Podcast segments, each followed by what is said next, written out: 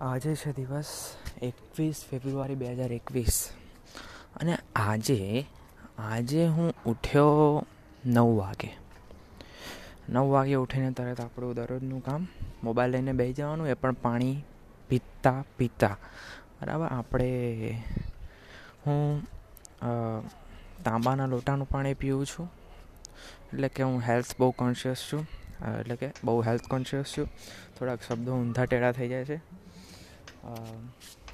પછી આપણે પાણી પીધા પછી થોડુંક સોફા ઉપર હરકા કરી નાખીએ, પછી ગોદડા વાળી નાખીએ, એવા બધા કામ કરીએ, જેથી આપણો દિવસનો એક ટાસ્ક પૂર્ણ થાય. પછી હું નાહવા જાઉં, ધોવા જાઉં, એટલે કે નાહવા ધોવા જાઉં. પછી એ રીતે જ આપણું દરરોજનું કામ ચાલતું રહે.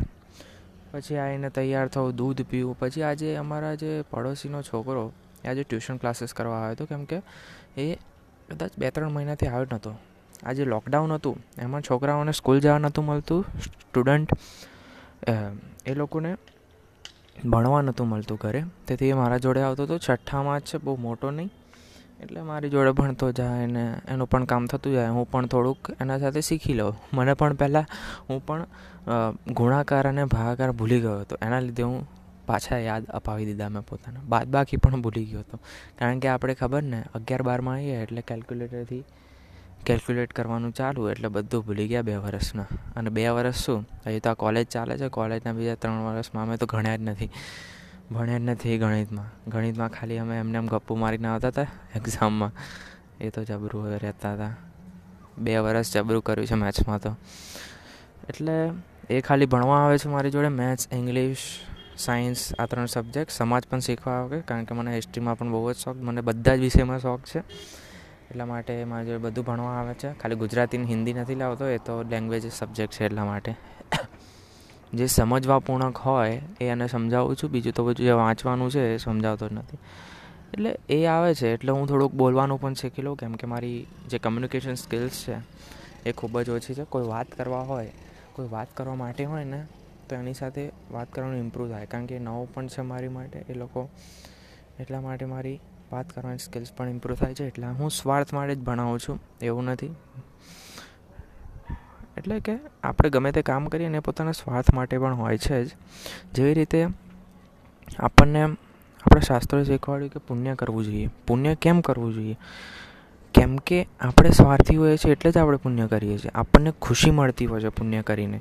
જે આપણી ખુશી છે, એના માટે આપણે પુણ્ય કરીએ છીએ. આપણને એવું નથી કે બીજો ખુશ થશે તો.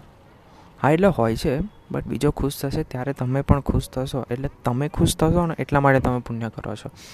હવે જો તમને પુણ્ય કરવાથી ખુશી ના મળતી હોય તો તમે પુણ્ય કરવાના જ નથી, ઓકે?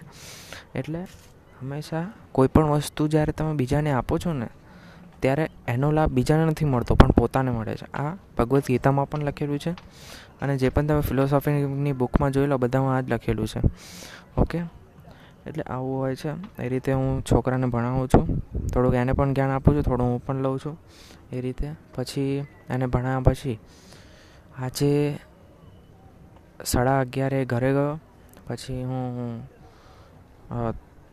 પંદર, વીસ મિનિટમાં હું ખાવા બેઠો. આજે મમ્મીએ મસ્ત ભરતું અને રોટલા બનાવ્યા હતા. બાજરીને મજા આવી ગઈ એકદમ. ખરેખર. પછી છાશ પીધી અને છાશ નહોતો એટલો તરસ્યો છું ને કે તમે તમે મને જેટલી છાશ આપો ને એટલી પીવો પણ પેટમાં જગ્યા હોવી જોઈએ, હા. પછી તો આટલી બધી છાશ પીને તો જોરદાર ઊંઘ આવે. ઊંઘી ગયો. આજે તો એટલું બોર્ડમ ફીલ થાય છે ને કે કંઈ કરવાનું જ મન નહોતું થતું. પછી હું દોઢ બે વાગે ઊંઘી ગયો, પછી ડાયરેક્ટ સાડા ચાર વાગે ઉઠ્યો. સાડા ચાર વાગે ઉઠીને પણ હું મોબાઈલ લઈને જ બેસી રહ્યો. ઉઠીને પછી પાંચ વાગે પાંચ વાગે મમ્મીને ઉઠાડ્યો કારણ કે એમને કશે જવાનું હતું.